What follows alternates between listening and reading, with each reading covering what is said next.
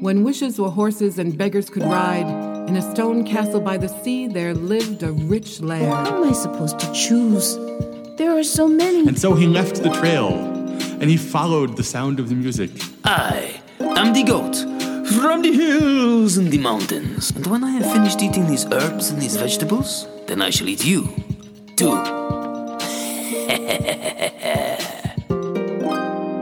Once upon a time, and welcome to Story Story Podcast. I am your host, Simon Brooks, and I have some stories for you. This is a podcast to hear traditional stories told by some of the best storytellers in the world. It will take you to long ago and far away and bring you back safely. Mo and I needed to get out of the house. We've been cooped up for way too long. Mo's walks have been short lately in the last few weeks. We needed to stretch. Do you ever get that feeling? Here's the deal though it was warm, but nighttime, and lightly raining. But I couldn't stay in, so I donned a light rain jacket, leashed up Mo, jumped in the car, and headed for the woods. The rain was light, as I said, and sounded as a soft, sleepy patter on the leaf litter in the forest. Mo shook herself and bounced around at the trailhead, excited and already sniffing around. Everything smells different in the rain. Newer smells, stronger smells, smells of what's about to grow, the smell of loam and earth and moss. The sounds of birds, still flying here and there, echoed between the trees, and moonlight ducking and weaving between the clouds. There was just enough light in the woods that we were able to see the trail just about, and we knew it well. I had a torch in my pocket, that's what we call a flashlight in England, but I didn't want really any extra light right then. We headed up the trail. We could see it. Amo stayed close to me, and if she went exploring off the trail, I would turn on the flashlight so a safety collar would reflect back at me and I would wait until she was done. We zigzagged up the hill, switchback after switchback, and I was glad I did not have my £20 camera bag on my back. At the top, the trees cleared and the path was open. Lady rain still fell, but seemed to be easing off. Not too far away, I could hear the stream and the pool it fed, singing out with the frogs, tree frogs and peepers, and other kinds of frogs that I wasn't really sure about. They were happy and loud. My eyes enjoyed the semi darkness after staring at a screen for too many hours for too many days. We came closer to the pool, walking alongside the brook and the remains of a stone wall for sheep who had at one time kept the hill clear of grass and trees. The rain got lighter and lighter as we came to a stop next to the pool and climbed over the wall to sit on it and watch the light bounce off the water's surface. It was beautiful. Pool had a clearing next to it, and then the woods went beyond. A small stone cairn of some sort was on the edge of the clearing and the trees and the bushes. At one end of it was a huge wolf tree. This tree had been there for hundreds of years at least. It was a tree that wolfed up the light, stopping younger trees growing and providing shelter to the sheep on hot days. The wall was wider than most of the other walls, at about three feet thick. On another trail that this wall met, there was a large tree that had grown out of the wall, pushing its sides wider. It was almost like a raised road for bicycles or teeny tiny cars. Mo jumped up on it and sat next to me. I saw some of the frogs come out of the water, glistening in the moonlight. I recognized a mink frog from its pattern and the panda eyes of a wood frog as they leapt into the clearing. Other frogs joined them. I could barely make out the peepers when the moon shone, and they began to make a circle. You've heard me mention Jenny Cargill Strong before, all the way from Australia, and she's back, and I love that. Today she is telling a story I have not heard before Lily and the Fig Tree. You know it's going to be good if Jen is telling it. Sit back and fall into Lily and the Fig Tree. Lily lived alone in an old wooden cottage with a big, beautiful garden. She had white hair, a black cat, and grew the tallest sunflowers and the sweetest, reddest strawberries. At the very southern end of Lily's enormous garden was an ancient fig tree. The children of the town often saw Lily muttering to the old tree and her cat, so they called her the fig tree witch, and they called her cottage the witch's house. Each year, the stories grew about the spells she'd cast, the witch's brew she made, the broom she flew on, and the frogs in her yard that used to be kids. The fig tree was like an old friend to Lily. She sometimes said to herself, Oh, you're a silly old woman, Lily, talking to a tree. But somehow she just knew it really was listening. The tree had grown there long before Lily had bought that house, long before white people had come to settle in the valley. That fig tree had grown there back in the long ago days when Aboriginal people used to dance their sacred dances by firelight nearby. Sometimes Aboriginal mothers had birthed their babies under that grand old tree, and so over the years, the tree had soaked up some magic. Under the fig tree was a hand carved wooden bench seat. The wood was worn smooth where the old woman would sit to rest and chat to the tree. She'd munch on something from her garden as she sat a mandarin, some strawberries or snow peas. Their conversations went like this Looks like that old passion fruit vine will give fruit for another year.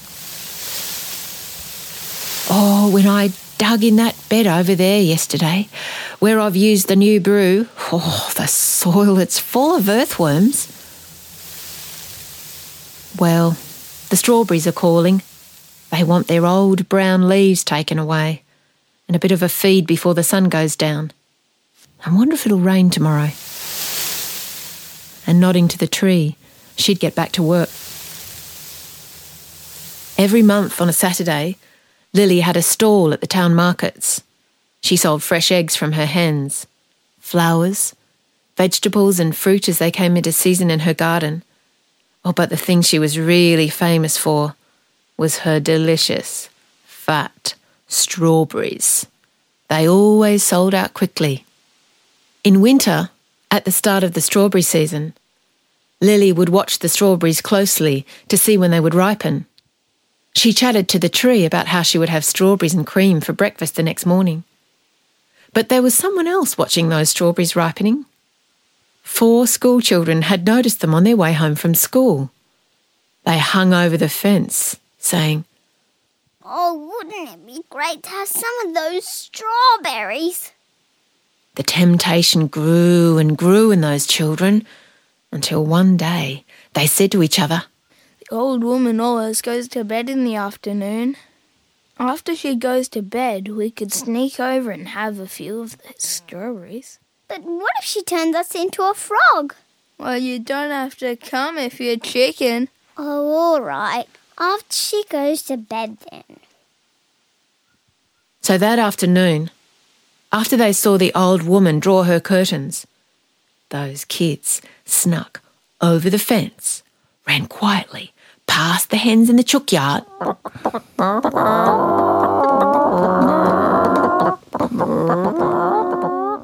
and into the strawberry patch. Oh, but those strawberries were so red and sweet and juicy. The kids forgot all about having just a few and kept on eating. Mm, and just one more. Suddenly, they realised they'd eaten every ripe strawberry and every half ripe strawberry in the strawberry patch. Oh no, let's get out of here in case she catches us. Then they ran off as fast as they could. Early next morning, Lily came down to feed her hens and pick some fresh strawberries for breakfast. But to her surprise, there was not even one half ripe strawberry left. Oh, dear. Maybe the birds ate them. No, they always leave little bits. And then she saw the little footprints. Oh, it looks like it was children. Didn't you see anything, Sooty? Oh, you never wake me unless you want something. I need a dog. Hmm, but I don't really want a dog, do I, Sooty? I've got you and the chooks and the frogs, Meow. said Sooty. A few days passed, and a new crop of strawberries were ripening. The four kids saw that they didn't get turned into frogs or caught, and they were starting to feel a little bit clever. So when they saw the strawberries getting ripe again, they winked to each other. As before, they waited for the old woman to draw her curtains. Then they snuck over the fence, past the hens in the chook house, and into the strawberry patch.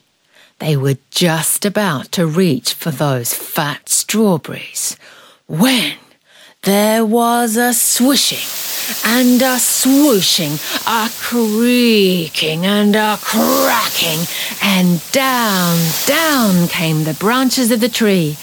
It grabbed those children by the seat of their pants and hoisted them high, high up into the air. Help! Help! Let us down! Let us down! The noise woke up Lily. She opened her curtains to see the strangest sight she had ever seen.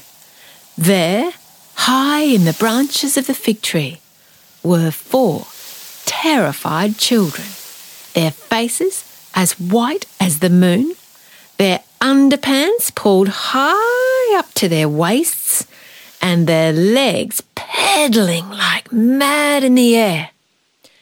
Lily shook her head, chuckling. Oh, dear. that does look very uncomfortable. Then she hurried down to the tree. Thank you, tree. You better let them down now. The tree branches swooped downwards, dropping all four children to the ground. But before their feet even hit the ground, they were running as fast as the wind, past the chook shed, out of the garden, over the fence, and away and away to their homes. Lily hugged the tree. Oh, dear tree, you have been listening all these years. I never heard of a guard tree before. She went to bed chuckling, and in the morning woke with a smile. After breakfast, Lily heard a knock at the door. Four nervous children were standing in front of her, holding a basket with food and flowers from their gardens.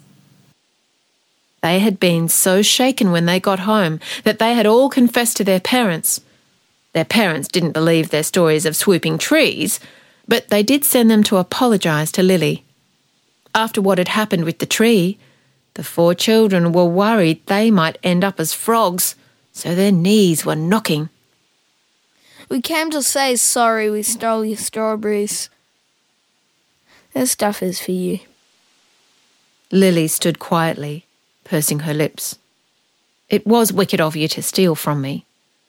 But I admire your courage for coming to say sorry. Especially as some kids in this town say, I could turn you into frogs if I wanted to. Then she smiled, winked, and invited them in. Over morning tea, the children found out that Lily needed some help in her garden. So, two of the children would visit her some afternoons to help Lily after school, and they learned how to grow juicy, sweet, fat strawberries. Lily proudly showed them the special brew she made to feed her plants, but they pulled faces and held their noses when she lifted the lid on the bucket. Because it was made from horse poo, chicken poo, weeds, herbs, and water brewed in the sun. She showed them the flowers she grew to attract bees, butterflies, and ladybirds, and the frog pond she'd built because she loved frogs. There aren't any frogs about now. It's too cold. They'll be back in late spring. The children stared wide eyed at her. But no, none of them were ever children before, if that's what you're wondering. They all had a good giggle then.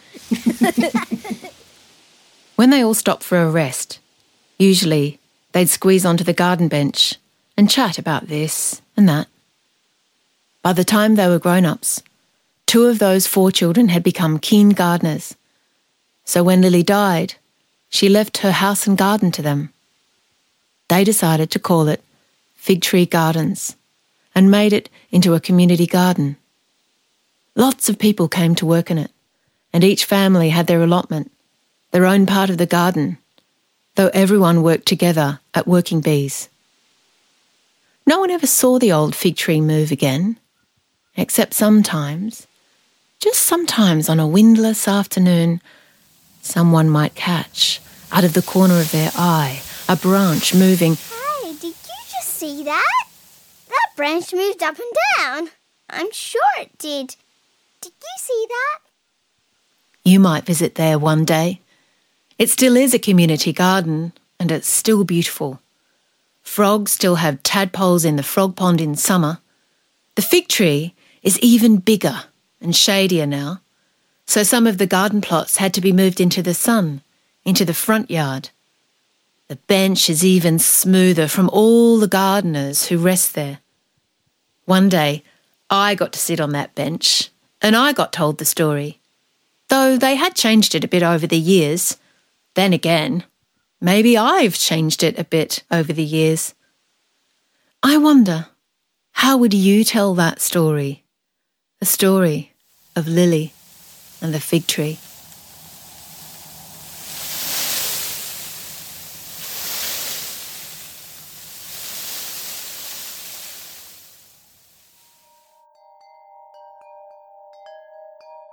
This week's episode sponsor is Seven Ravens Flying School. Fed up with broomsticks breaking down and crashing into trees, had a flying carpet unravel during a flight, stop relying on other modes of transport and learn to fly yourself. With hundreds of flying miles, taking them over castles and glass mountains, through forests and over trees, the family team of Seven Ravens Flying School will teach you to easily remember stages of flying using techniques you will never forget. The first hour's lesson is free. Flying for recreational business? Sort out your own needs and be a totally independent flyer. Put away the broom, throw away the carpet, and become one of Seven Ravens Flying School alumni now. Call 777 Golden Ring and schedule your first flying lesson.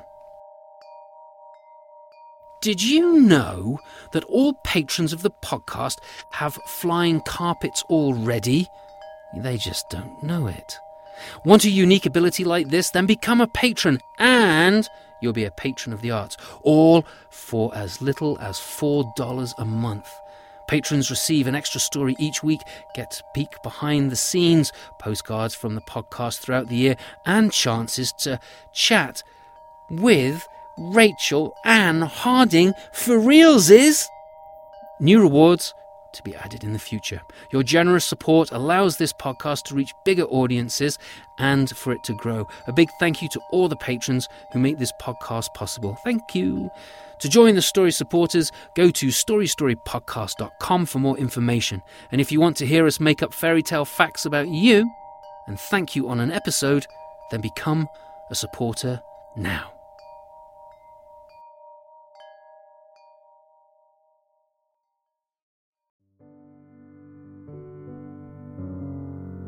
I have never seen frogs make a circle before. Usually, when I see frogs, they jump into the water or leap off to hide beneath leaves or logs.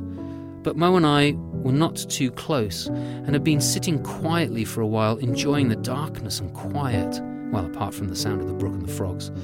And there it was, a bullfrog. It was a large bullfrog, at least five inches long. There were either fowlers or grey tree frogs. It was hard to tell in the moonlight, but the clouds had cleared and the sky was filled with light now. On the other side of the clearing, a fox appeared with its kits three small foxes and a mama fox. They sat down and watched the frogs. When one of the youngsters crouched down to pounce on one of the frogs, the vixen, the mother, gave it a, a swipe at the head, and it lay down looking quite forlorn. This would have been a great hunting experience for the young foxes, but the mother had them simply watch. I was puzzled.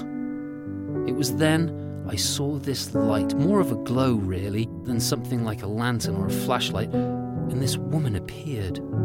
The night breeze caught the cloak she wore, and it shimmered in the moonlight, seemingly changing colours. Mo tilted her head to one side and back again. Woman's hair was short, but flowed about her face and was kept out of her eyes by a wreath of feathers, antler, and flowers. She sat on a rock on the far side of the clearing, her light shining on the creatures that were there. It did not reach us, so Mo and I were still only lit by the moon and pretty much in shadow. The frogs and toads began to dance. The circle widened and grew, then got smaller until a second ring was created. A warmth grew in the night, and tiny red salamanders came from the woods and joined the dance. Bluebells rose out of the ground, and the woman sang. Her voice was clear, and the notes she sang were ethereal. The frogs rose up on back legs and took partners, and the dance became faster. Some frogs twirled, some spun, others turned cartwheels. Some flew through the air from one side of the clearing to the other, in union with other frogs flying in the opposite direction. I realized that the music the forest woman was singing was punctuated by croaks to keep in time with the music and to complement the tune. The fox kits began to join in the dance, and a badger began to join in the tune. I thought badgers were pretty quiet creatures, making very little noise. Maybe they are just shy because they can sing. The forest lady stood and stepped into the middle of the dancing and began to dance herself. The light grew brighter, but only lit the dance floor of the forest. It spread no further. The song began to slow, and the badger took over completely with the, with the tune. I began to feel slightly melancholic as the notes changed and bent through the forest night. The light began to dim, and the dancing slowed to a stop. I felt as if I had been holding my breath for the entire time. The salamanders retreated back into the forest, as did the foxes.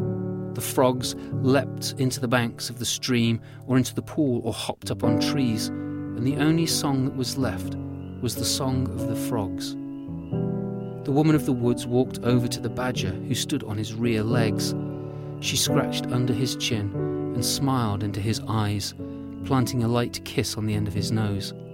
They parted and vanished into the night. Mo and I looked at each other. I let out a long breath. By the light of the moon, I looked at my watch and saw it was getting late. Instead of continuing our walk, Mo and I headed back the way we had come. What a night it had been! What a night!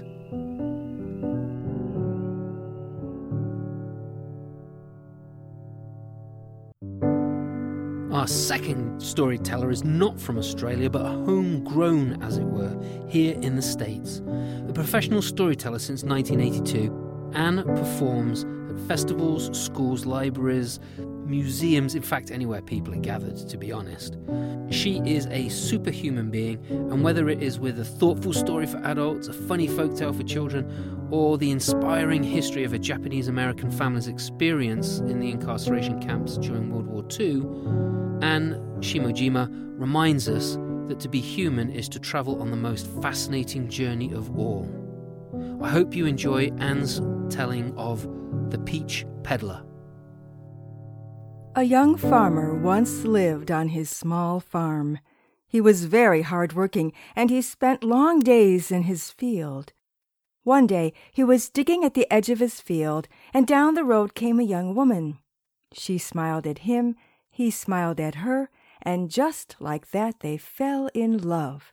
So, of course, they got married.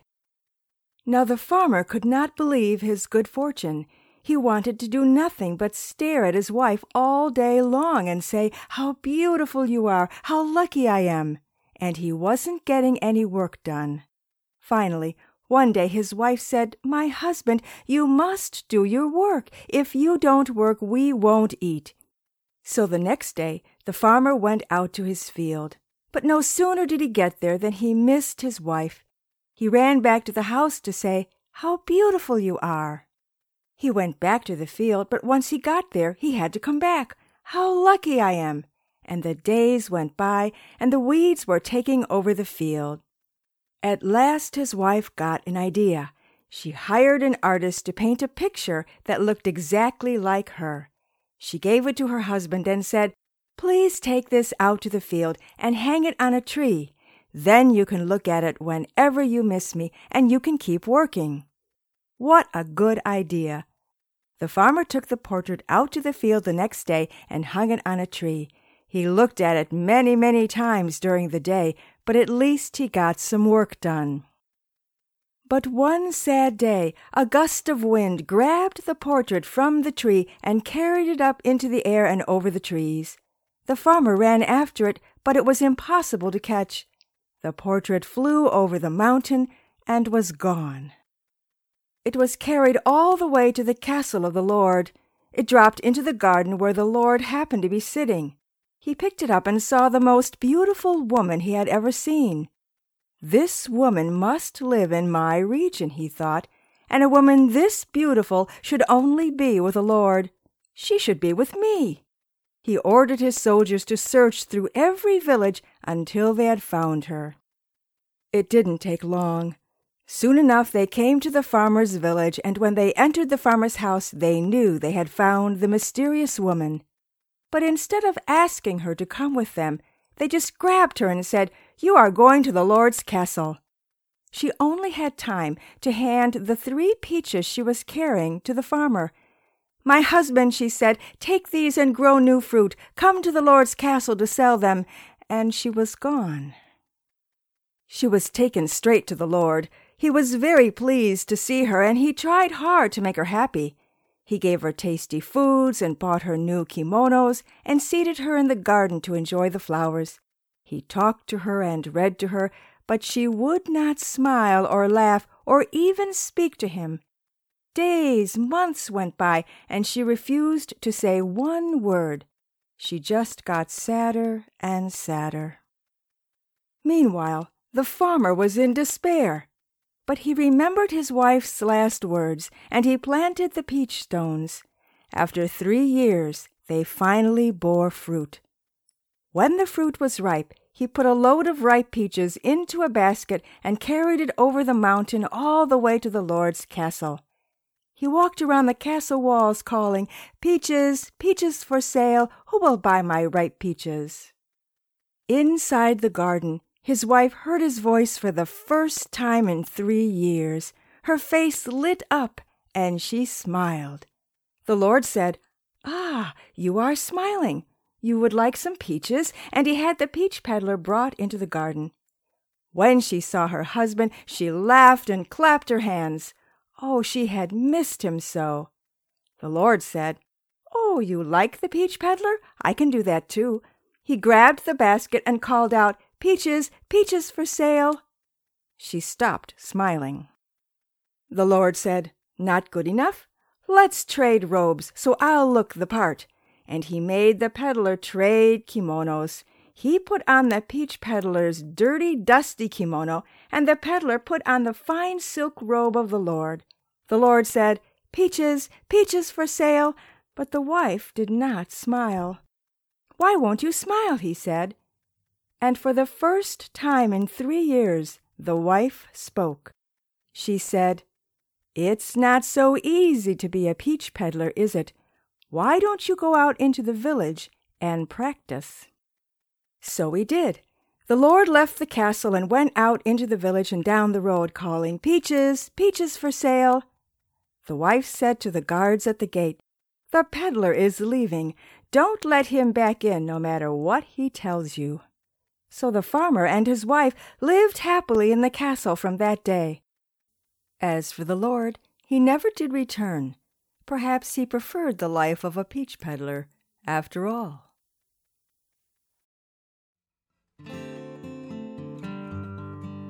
Thank you for listening to the Story Story podcast. Show the love, find Jenny Cargill Strong and Anne Shimojima on the internet and tell them that you heard them on the podcast and you want to hear them tell more stories.